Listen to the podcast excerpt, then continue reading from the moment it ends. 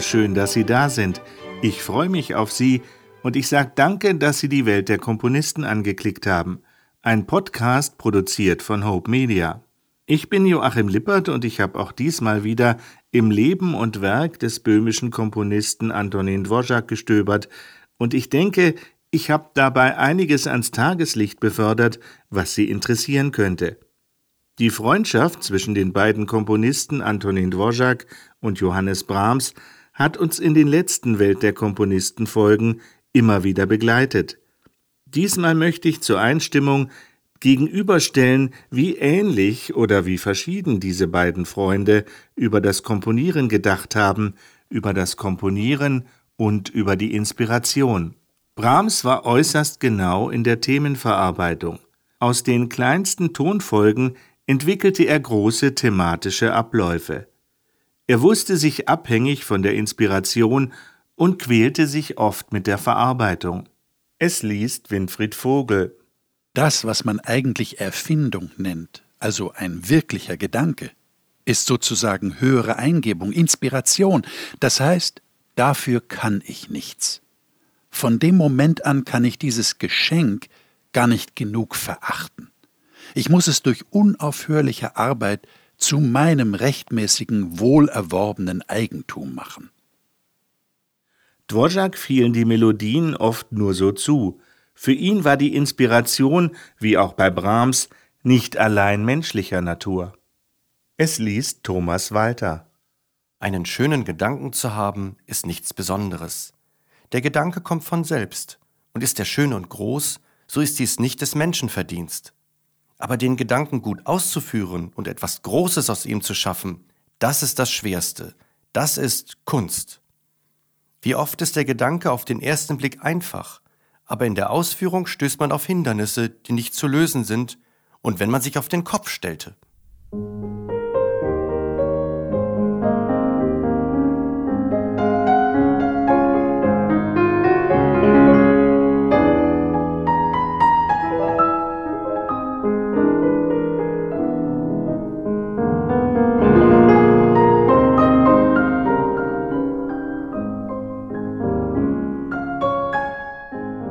Im Spätsommer 1883 entstand die bekannte Hussiten-Ouvertüre Opus 67.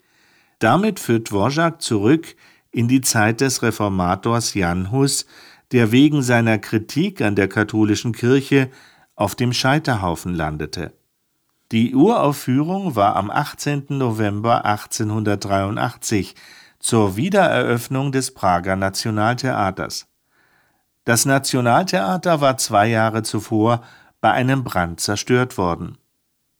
In dem Werk der Hussiten-Ouvertüre werden zwei alte Choralmelodien verarbeitet, eine aus dem 15. Jahrhundert und eine aus dem 13. Jahrhundert, die ihr Gottes Streiter seid. Die langsame Einleitung schildert die Entstehung der Hussitenbewegung.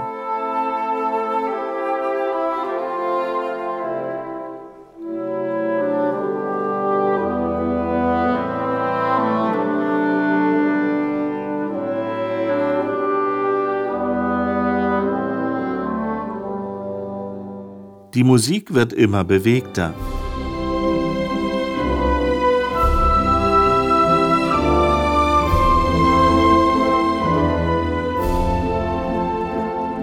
Der Hauptteil zeigt sich dann schneller, bis das Orchester mit der Choralmelodie und Schlagwerk alles überstrahlt.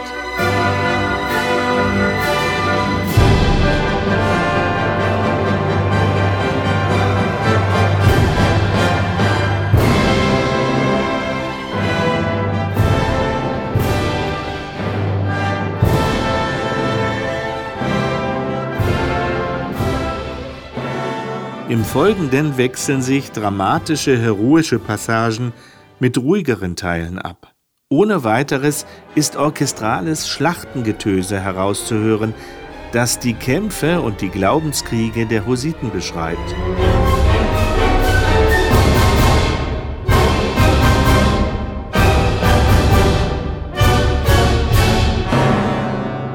Nach der Reprise beruhigt sich die Musik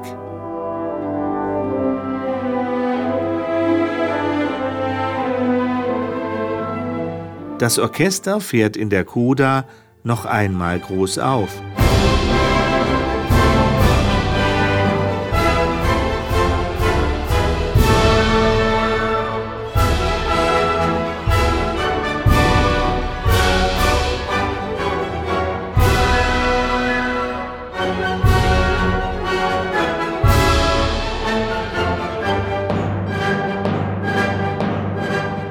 Bevor die Hussiten-Ouvertüre von Antonin Dvorak zu einem strahlenden Abschluss geführt wird.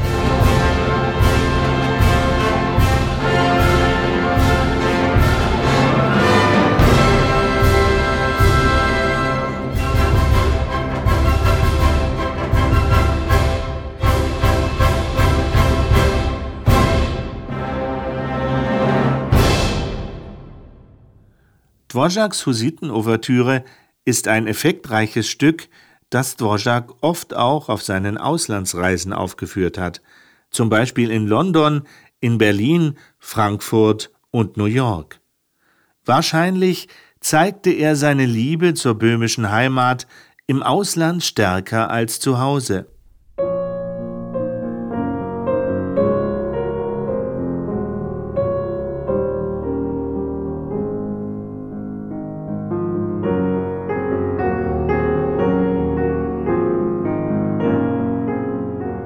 Das Jahr 1884 sollte für Antonin Dvorak ein wichtiges Jahr werden. Im März fährt er das erste Mal nach England, die erste von insgesamt neun Englandreisen, zu denen Antonin Dvorak eingeladen wird. Freunden berichtet er, Damit mein Bericht vollständig ist, muss ich Ihnen mitteilen, dass wir in London am 8. März gegen 6 Uhr abends angekommen sind. Unterwegs hielten wir nur in Köln am Rhein und in Brüssel. Die Reise übers Meer war zauberhaft, die See ganz ruhig, und wir betraten völlig gesund den englischen Boden. Und er schreibt seinem Vater aus London Lieber teurer Vater, Ihren Brief habe ich erhalten, und es hat mich sehr gefreut, dass Sie sich meiner erinnert haben. Wer hätte das gedacht, dass ich einmal so weit übers Meer in das riesige London kommen und hier solche Triumphe erleben werde wie selten ein fremder Künstler. Ich werde Ihnen nicht lange davon erzählen. Vielleicht haben Sie auch in Kladno alle gelesen, was die Politiker und Pokrok über meine großartigen Erfolge schrieben. Damit Sie wenigstens eine kleine Vorstellung haben, wie London aussieht und wie riesig groß es ist, sage ich Ihnen Folgendes.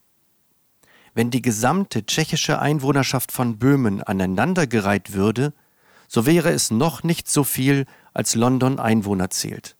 Und wenn alle Einwohner der Stadt Kladno jenen riesigen Saal besuchten, in dem ich mein Stabat Mater dirigierte, würde noch immer genug Platz übrig bleiben. Denn so riesenhaft groß ist diese Albert Hall. Dort in der Royal Albert Hall in London leitete Dvorak bei seinem ersten öffentlichen Auftreten seine geistliche Kantate Stabat Mater. Dvorak schreibt seinem Vater weiter ganz begeistert. Gestern hatte ich mein zweites Konzert in der St. James Hall, wo ich wiederum den herrlichsten Erfolg erzielte. Ich kann Ihnen gar nicht sagen, wie sehr mich die Engländer auszeichnen und ehren. Überall wird über mich geschrieben und gesprochen, und man sagt, ich sei der Löwe der heurigen Musiksaison in London. Schon zwei große Gastmähler wurden mir zu Ehren veranstaltet, Montag findet das dritte, sehr festliche statt, welches der Künstlerverein Philharmonia gibt, der mich hierher nach London eingeladen hat.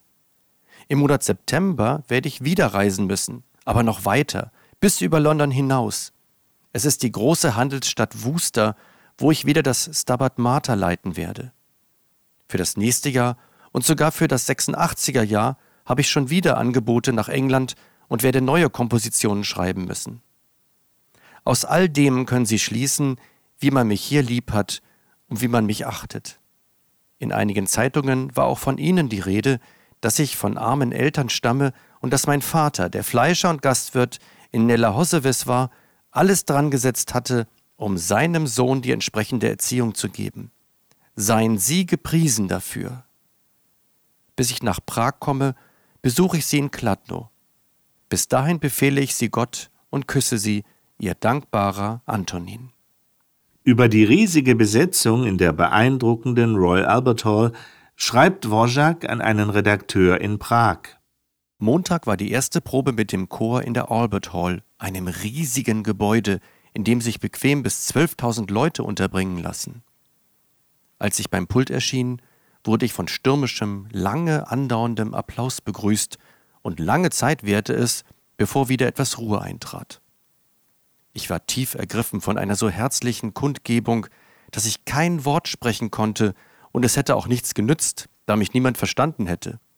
Der Direktor des Vereins, der ausschließlich Oratorien aufführt, Herr Barnby, der im vorigen Jahr mein Stabat Mater dirigierte, hatte auch jetzt alles vorzüglich vorbereitet und einstudiert, so dass die Probe sehr gut ging. Am nächsten Tage war Orchesterprobe und nachmittags Probe mit den Solisten. Es sind die hervorragendsten Kräfte in London. Besonders der Tenor und Alt haben wunderschöne Stimmen. Ich muss aber in Kürze bemerken, wie stark das Orchester und der Chor sind. Bitte erschrecken Sie nicht. Soprane sind 250, Alte 160, Tenöre 180 und Bässe 250. Im Orchester führen das Wort 24 erste Geigen, 20 zweite Geigen, 16 Violen, 16 Celli und 16 Kontrabässe. Der Eindruck eines so riesigen Klangkörpers wirkte bezaubernd. Das lässt sich gar nicht schildern. Dvorak zu Ehren wurde ein Diner gegeben. Organisiert hatte es der Verleger Henry Littleton. Er war der Inhaber der Verlagsanstalt Novello. Dvorak verlegte bei ihm einzelne Werke. Dvorak beschreibt weiter das Diner und den Jubel im Konzert. Es waren etwa 150 Personen geladen, unter ihnen die vornehmsten Künstler und Kritiker. Jeder begrüßte mich überaus herzlich und drückte mir warm die Hand. An diesem Abend wurden ausschließlich meine Kompositionen vorgetragen. Wir blieben bis halb drei früh auf. Littleton ist ein reizender Mensch und unvorstellbar reich. Sein fürstliches Haus schmückt eine wirklich fabelhafte Einrichtung und man führt dort ein herrliches Leben. Auf seinen Wunsch werde ich zur Feier in Leeds ein neues Oratorium schreiben.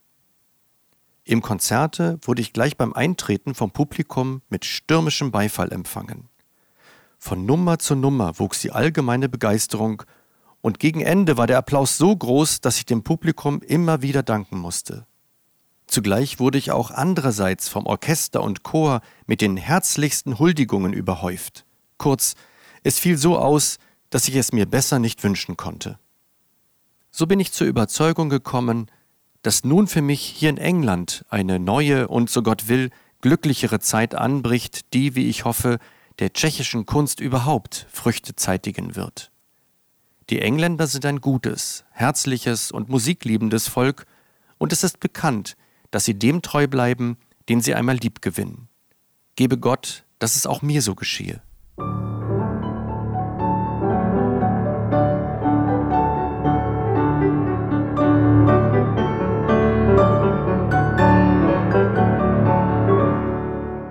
1883 wurde Dvorak von seinem Schwager Graf Kaunitz eingeladen in die Sommerferien.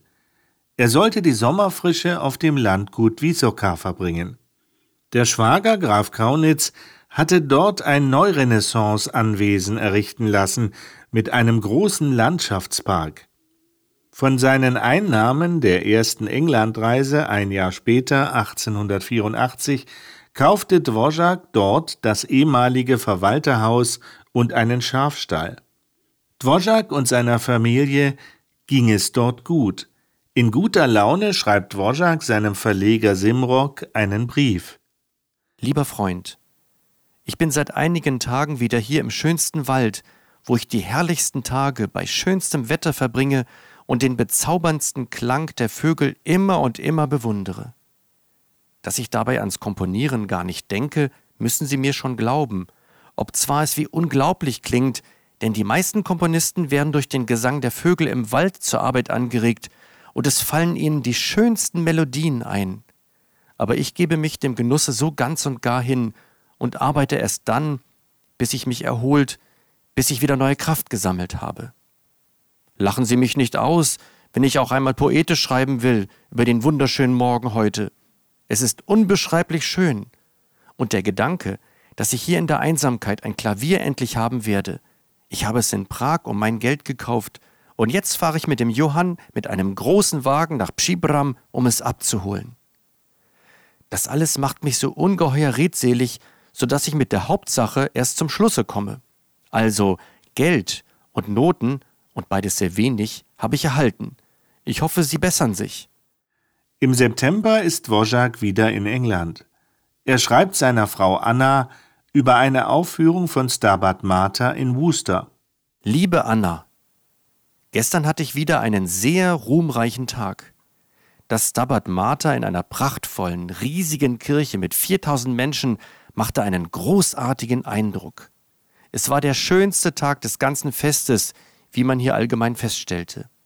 Als wir aus der Kirche gingen, blickten mich alle an, und jeder hätte mir gern die Hand gedrückt und ein paar Worte mit mir gesprochen, was natürlich bei einer so großen Menge von Zuhörern nicht möglich war. Ich wurde von Lord Campton vorgestellt, seine Frau, die Lady, machte mich in herrlichen Salons mit allen hervorragenden und schönen Damen bekannt, und dann gingen wir zum Frühstück. Wir waren etwa 300 Personen. Überall, wo ich erscheine, sei es auf der Gasse oder zu Hause oder auch wenn ich in einem Laden etwas einkaufe, drängen sich die Leute zu mir und wollen meine Unterschrift.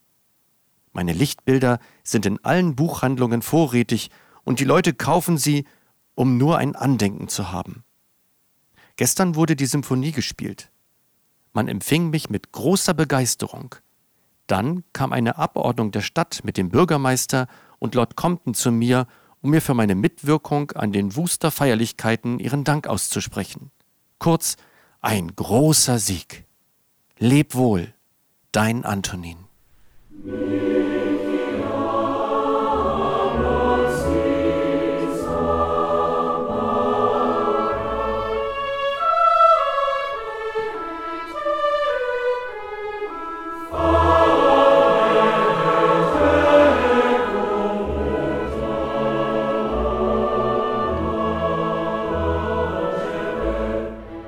Im Dezember 1884 beginnt Dvorak mit der Komposition seiner siebten Sinfonie. Am 17. März im nächsten Jahr ist er damit fertig. Die Sinfonie beginnt mit einem ruhigen Klangteppich, der aber bedrohlich wirkt.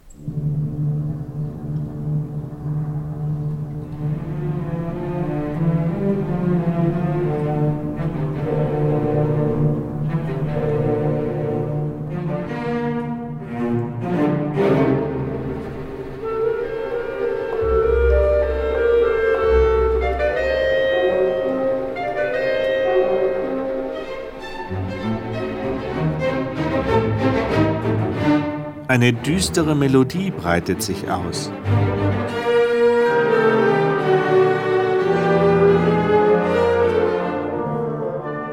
Erst später zeigt sich eine optimistischere Melodie.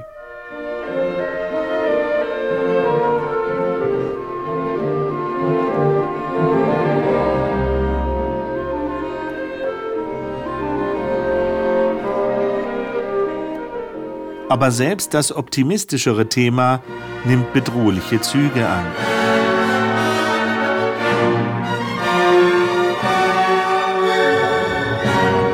Und auch das erste Thema setzt sich immer mehr durch.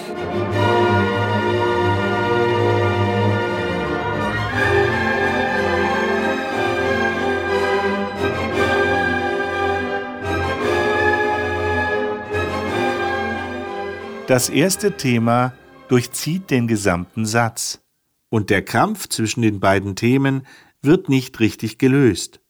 Ungewöhnlich ist der Schluss des ersten Satzes. Nach einem lautstarken Aufbäumen des Orchesters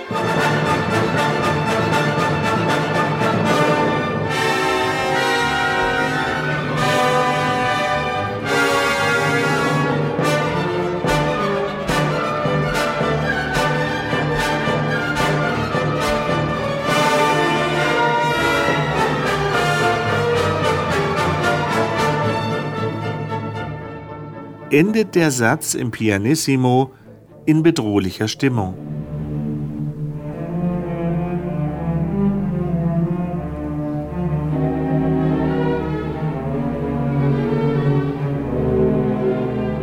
Der zweite Satz, das Adagio, beginnt weihevoll, geheimnisvoll, voller Ruhe.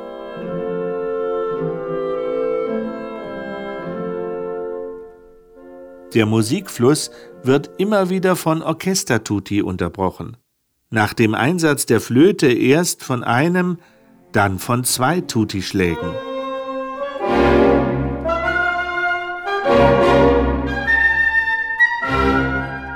Spätere Kraftausbrüche des Orchesters hören sich dann so an.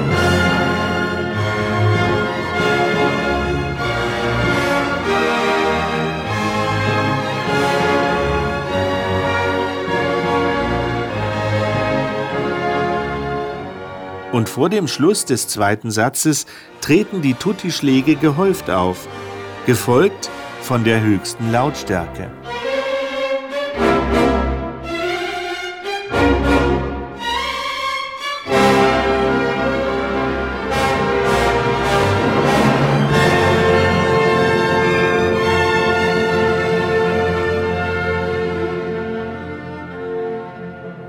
Das Scherzo, der dritte Satz der siebten Sinfonie von Antonin Dvorak, ist ein richtiges böhmisches Charakterstück.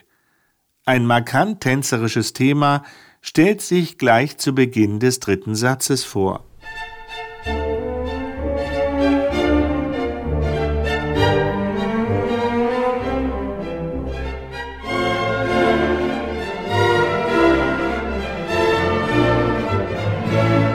Aber auch hier verläuft die Verarbeitung des Themas kämpferisch und nicht konfliktfrei.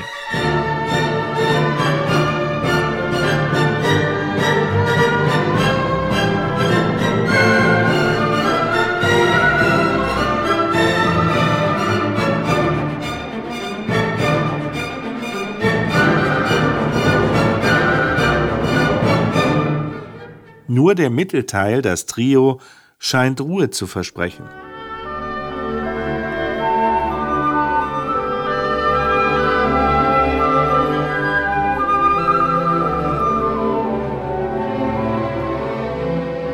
Das Orchester nimmt dann relativ schnell wieder Fahrt auf, bis das Scherzo dann fast schon tumultartig endet.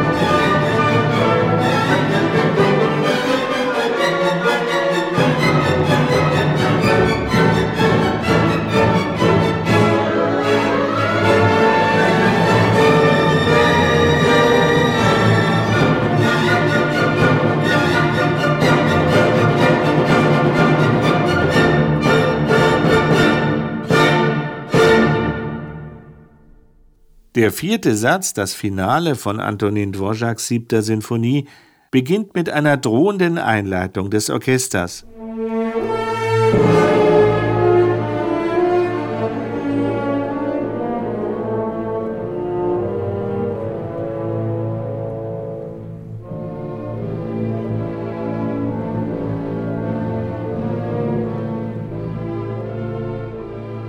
Die Musik wirkt drängend und fordernd.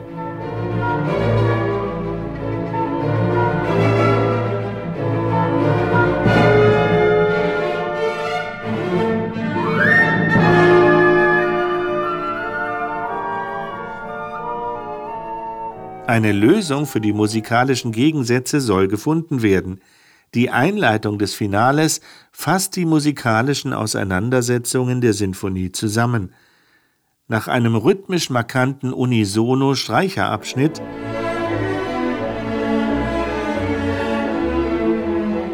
zeigt sich das eigentliche Hauptthema, das das Thema der Überleitung aufnimmt.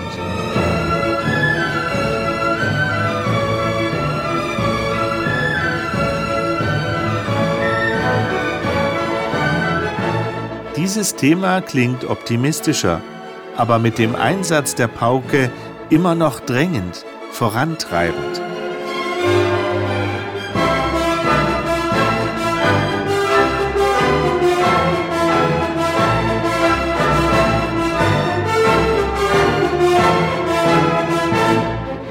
Ein weiteres Thema schließt sich an, das sich zwar triumphal entwickelt, aber immer noch etwas bedrohlich und düster klingt.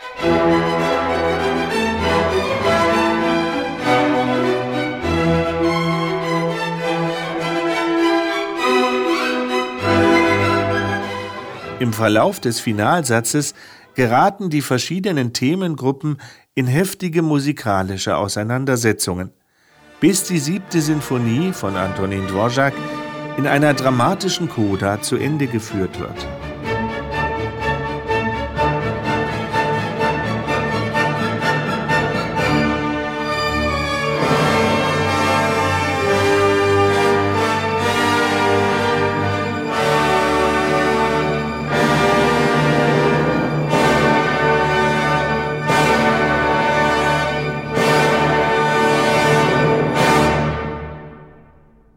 Die siebte Sinfonie von Antonin Dvorak wurde am 22. April 1885 unter der Leitung des Komponisten in London uraufgeführt. Einer der bis dahin größten Erfolge Dvoraks. Zumal man der Musik und ihrem kämpferischen Charakter abspürte, dass es Dvorak um einen eigenen tschechischen Nationalstaat ging.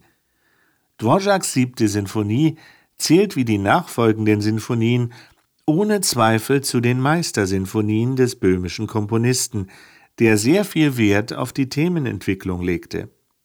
Die Drucklegung von Dvoraks siebter Sinfonie war außergewöhnlich kompliziert.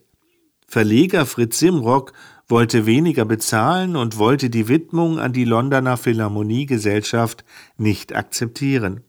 Stattdessen fragte er an, ob Dvorak nicht weitere slawische Tänze komponieren könne. Dvorak schreibt an Simrock am 18.05.1885 Lieber Freund Simrock, Ihren Brief habe ich wohl in London erhalten, aber ich war immer so in Anspruch genommen und dachte ich auch, die Sache eilt nicht so sehr. Nun also zur Sache. Ich gebe Ihnen in allen Punkten, die Sie angeben, vollkommen recht, das heißt von Ihrem geschäftlichen Standpunkt. Ich aber wieder von meinem Standpunkt aus muss ich auch wiederum triftige Gründe angeben, die Sie auch gewiss respektieren werden. Erstens, wenn ich Ihnen die Symphonie für 3000 Mark gebe, dann habe ich etwa 3000 Mark verloren, weil mir andere Verlage die doppelte Summe dafür bieten. In diesem Falle würde ich es ungemein bedauern, wenn Sie mich in diese Lage sozusagen hineinzwingen wollen. Zweitens denke ich, dass wenn so große Werke auch nicht gleich den erwünschten materiellen Erfolg haben, so kann doch noch eine Zeit kommen, die alles wieder einbringt. Und drittens bitte ich zu bedenken, dass Sie in meinem slawischen Tänzen eine Grube gefunden, die nicht so leicht zu unterschätzen ist. Und viertens, wenn wir alles mit gesundem Verstand auffassen und überlegen, was Sie mir in Ihrem letzten Briefe angedeutet haben, zu dem einfachen Resultate führt, keine Sinfonie, keine großen Vokalwerke und keine Instrumentalmusik schreiben, und hier und da vielleicht ein paar Lieder, Klavierstücke oder Tänze und ich weiß nicht alles, was herausgeben. Und das kann ich als Künstler, der etwas bedeuten will, eben nicht. Dvorak versucht Verständnis zu zeigen, aber er ereifert sich dann doch. Wenn Sie mir durchaus nicht die 6000 Mark geben wollen oder besser nicht können, dann hört sich überhaupt alles Reden und Schreiben auf. Aber welch ein Unterschied zwischen Ihnen und mir, wenn Sie diese 3000 Mark weniger und ich mehr habe. Bitte bedenken Sie, dass ich ein armer Künstler und Familienvater bin, und tun Sie mir nicht Unrecht. Mit herzlichem Gruß, Ihr aufrichtiger Freund Antonin Dvorak.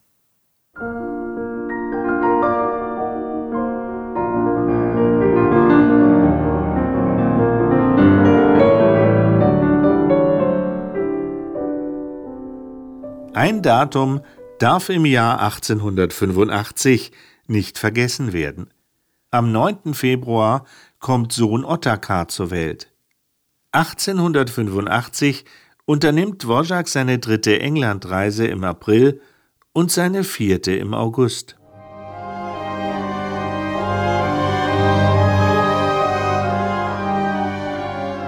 Im September beginnt Dvorak mit der Komposition des Oratoriums Die heilige Ludmilla. Ludmilla bedeutet von der Wortbedeutung her die das Volk liebende. Sie spielte eine entscheidende Rolle bei der Christianisierung Böhmens und war eine mildtätige Herrscherin. Nachdem man ihren Mann und ihre beiden Söhne umgebracht hatte, widmete sie sich der Erziehung ihres Enkels Wenzel, der seinerseits als Wenzel I. ein friedliebender Fürst wurde. Obwohl Ludmilla die Prager Burg verließ und zurückgezogen lebte, wurde sie ermordet und auch Wenzel I. wurde von seinem jüngeren Bruder umgebracht. Die dramatische Handlung wird über drei Abschnitte hinweg eindrucksvoll umgesetzt. Das Libretto für das Oratorium Die heilige Ludmilla stammt von dem tschechischen Dichter und Dramatiker Jaroslav Wirchlitzky. Dvorak ist beeindruckt von der Vorlage. Lieber Freund, ich las in Birmingham einigen meiner Freunde ihre heilige Ludmilla vor, und allen hat sie sehr gefallen. Nur werden wir hier und da einiges kürzen, einiges verlängern müssen. Diese Komposition soll zweieinhalb Stunden dauern. Näheres besprechen wir, sobald ich nach Prag komme, was in nächster Zeit der Fall sein wird, und ich werde nicht versäumen, Sie gleich zu besuchen. Auch bin ich jetzt mitten in der Arbeit, vertiefe mich mehr und mehr in sie und bewundere die großartige Schönheit, die Sie in dieses Werk hineingelegt haben. Möge auch mir diese Arbeit so gelingen. Wenn ja, dann bin ich fest überzeugt, dass unser Werk von schönstem Erfolg gekrönt sein wird. Ihr freundschaftlichst ergebener Antonin Dvorak.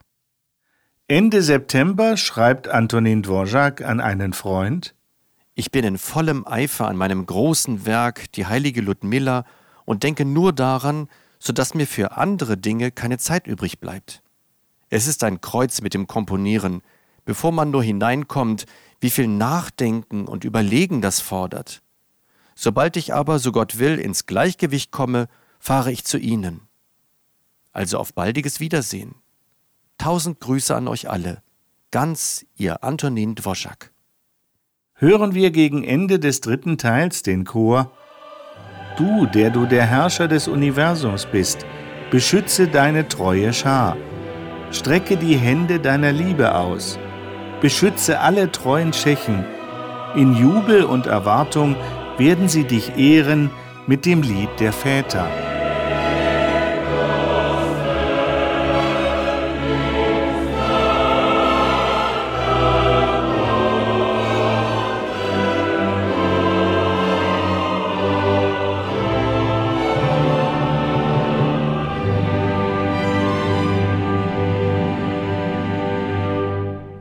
Finale stimmen Ludmilla, ihre Gefährtin Svatawa, ihr Mann, der Fürst Boževoj, und der Einsiedler Iwan das Schlusslied an. Gott sei uns gnädig, Erlöser allen Friedens, befreie uns und höre, Herr, unsere Stimmen. Gib uns allen, Herr, die Fülle, Frieden in unserem Land. Kyrie eleison, Herr, erbarme dich.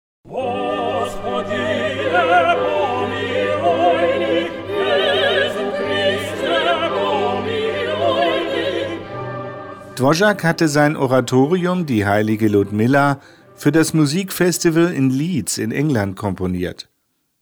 Dort war dann auch am 15. Oktober 1886 die Uraufführung bei Dvoraks fünfter Englandreise, die Dvorak in Begleitung seiner Frau unternahm. Von der Uraufführung der heiligen Ludmilla berichtet Dvorak einem Freund. Endlich ist alles erledigt. Mein Sieg war großartig und ich eile Ihnen Näheres darüber zu erzählen. Die heilige Ludmilla machte auf alle einen mächtigen Eindruck und war der Höhepunkt des ganzen Festivals, wie alle Londoner Zeitungen schreiben, was Sie in unseren Blättern in den nächsten Tagen werden lesen können. Solch einen Chor und so ein Orchester wie hier habe ich noch nie in England gehört. Das war geradezu fabelhaft. Worte können es nicht schildern. Ich wurde vom Publikum, vom Chor und Orchester so herzlich und aufrichtig begrüßt, dass ich mich kaum aufrechterhalten konnte. Während der Aufführung wurden fast alle Nummern mit stürmischem Beifall aufgenommen. Am Ende des ersten Teiles brach das ganze Publikum, der Chor und Orchester in einem so lauten Jubel aus, dass ich tief bewegt war. Als die Albani die Arie sang, Erlaub, dass ich den Staub zu deinen Füßen küsse, war es grabesstill und man erzählte mir, die Leute wären zu Tränen gerührt gewesen. Kurz, es war ergreifend. Der Chor hatte 350, das Orchester 120 beste Stimmen und Künstler. Nach Schluss, es dauerte von halb zwölf bis drei, wollte das Dvořák-Rufen kein Ende nehmen. Ich musste mich immerwährend verneigen und der ganze Chor und das Orchester winkten mit Tüchern. Am Schluss sprach ich dann vor dem Publikum ein paar englische Worte und dankte für den herzlichen Empfang und die hervorragende Ausführung meines Werkes, was natürlich einen neuen Beifallssturm hervorrief. Kurz, es war wieder ein ruhmreicher Tag, dessen ich immer mit Freuden gedenken werde. Das Wetter ist hier elend. Lauter Nebel und Regen, glauben Sie mir, ich wäre am liebsten schon von hier fort. Aber was nützt das alles? Die Pflicht ruft, und ich muss bis zum 6. November bleiben und dann flugs über Pisek nach Prag. Ihnen und allen Freunden in Pisek viele Grüße. Antonin Dvořák. Nach der Uraufführung dirigierte Dvořák noch zwei weitere Aufführungen in London. Dvořáks Freund Johannes Brahms hielt Dvořáks Oratorium Die heilige Ludmilla eher für eine schwache Gelegenheitsarbeit.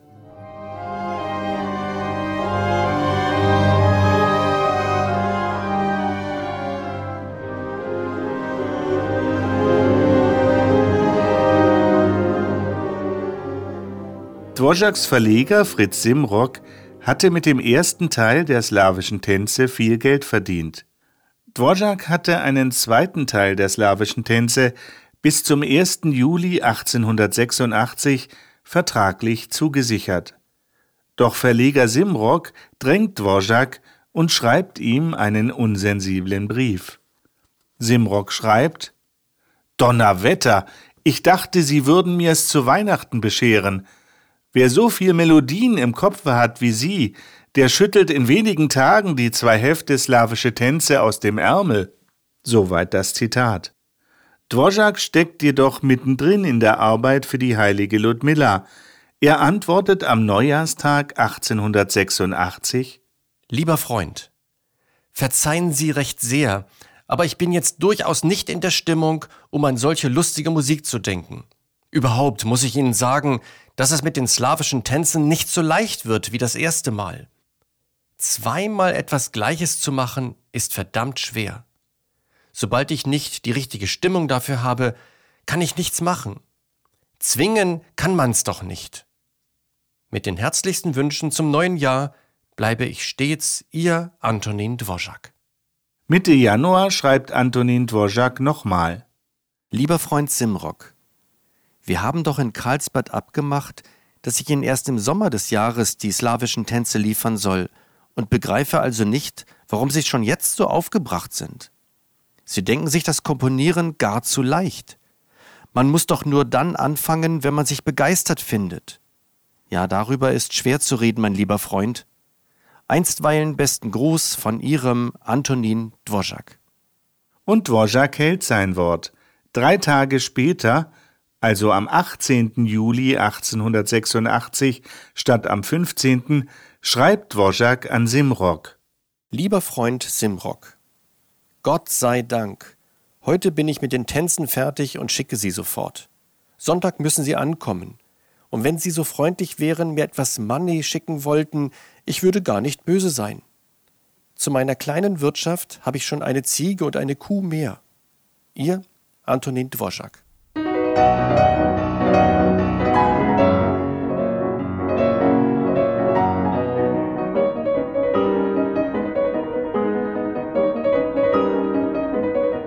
Simrock zeigt sich erfreut. Er schreibt Lieber Freund, da Ihre slawischen Opus 72 erschienen sind, so muss ich Ihnen nochmals sagen, wie sehr mir die famosen Stücke gefallen. Aber es hilft nichts. Sie müssen sie instrumentieren. Sie sind so riesig orchestral, wie ich mir nur was denken kann. Donnerwetter! Und wenn Sie es nicht bald machen wollen, so muss ich jemand anderen bitten. Und versprechen Sie für England keine Werke mehr. Ich lege Beschlag drauf. Ihr Fritz Simrock.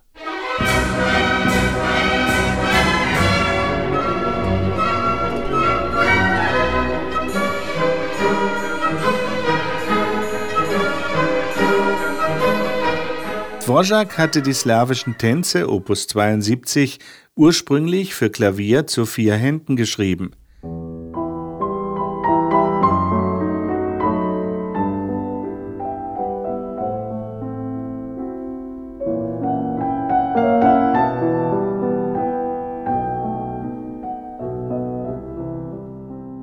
Die Orchesterfassung ließ aber nicht lange auf sich warten.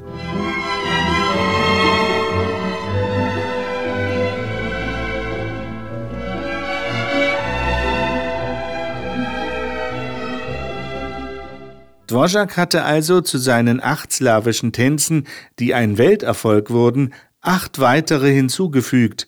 Auch diese wurden erfolgreich. Dvorak musste aber auch viel Kritik einstecken, denn in der zweiten Serie überwiegen die nicht-tschechischen Tänze. Daraufhin machte man Dvorak den Vorwurf, sich im Ausland beliebt machen zu wollen.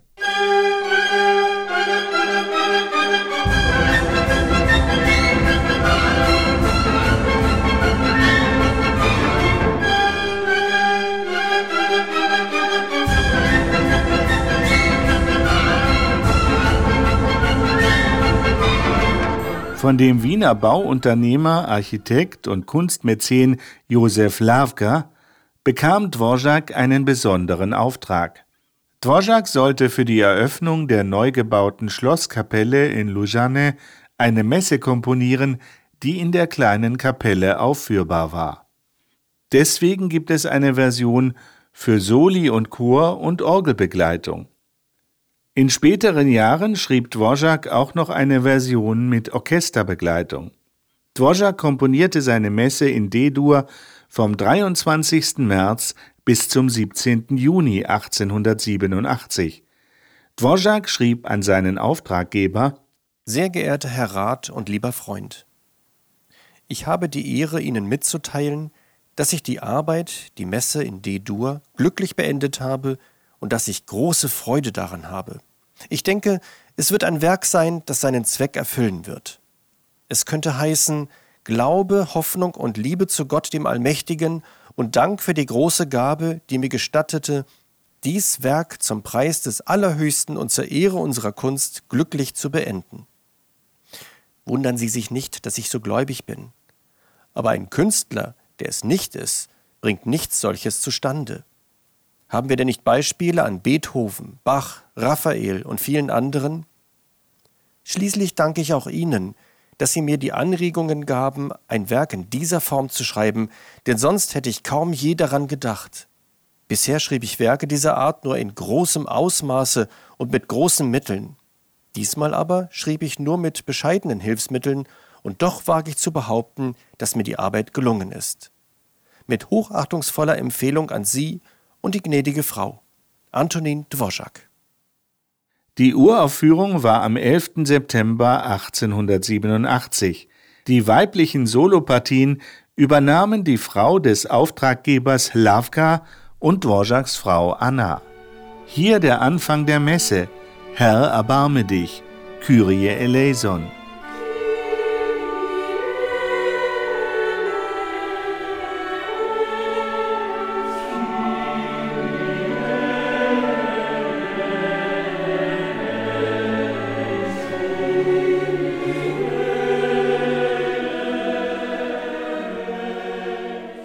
Dvorak beweist in seiner Messe D-Dur, wie meisterhaft er einen sakralen Text umsetzen kann und dabei eine heitere Atmosphäre bewahren kann.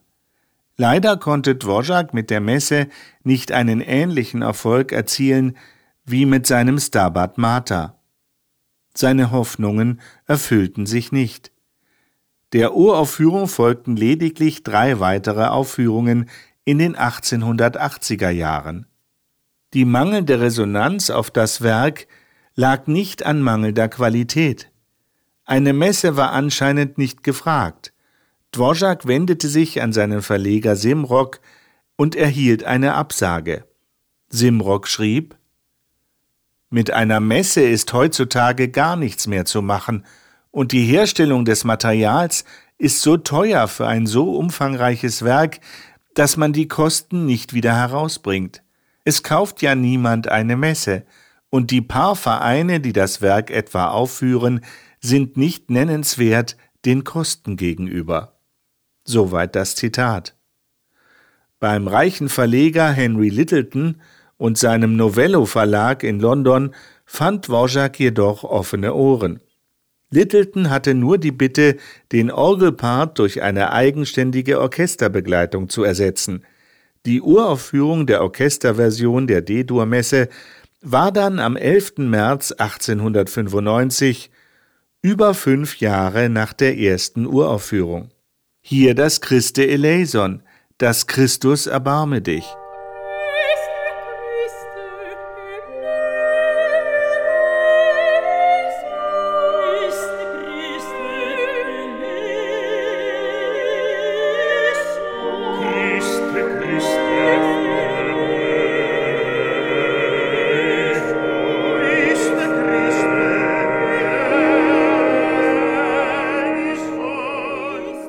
Nach der Uraufführung der Orchesterfassung wurde Dvořáks D-Dur-Messe sehr beliebt.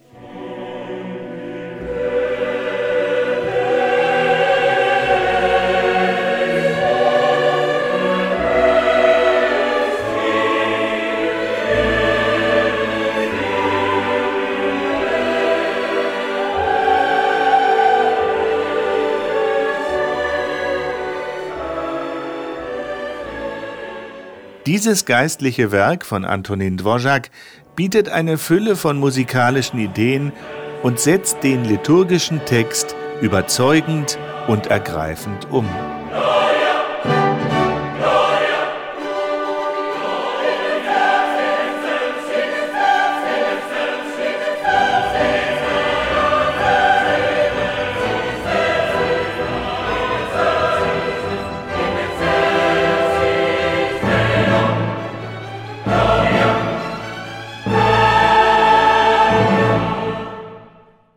Mit der Messe in D-Dur von Antonin Dvořák geht diese Podcast-Folge von Welt der Komponisten zu Ende. Ich darf Ihnen noch einen Ausblick geben für die nächste Welt der Komponisten-Folge.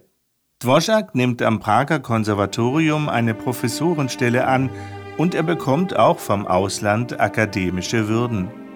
Wir lernen eine seiner Meistersinfonien kennen, die Sinfonie Nummer 8. Wenn Sie mehr wissen wollen, seien Sie einfach das nächste Mal wieder mit dabei. Ich sag wie immer Danke fürs Anklicken und fürs Zuhören. Rundherum alles Liebe wünscht Ihnen Ihr Joachim Lippert.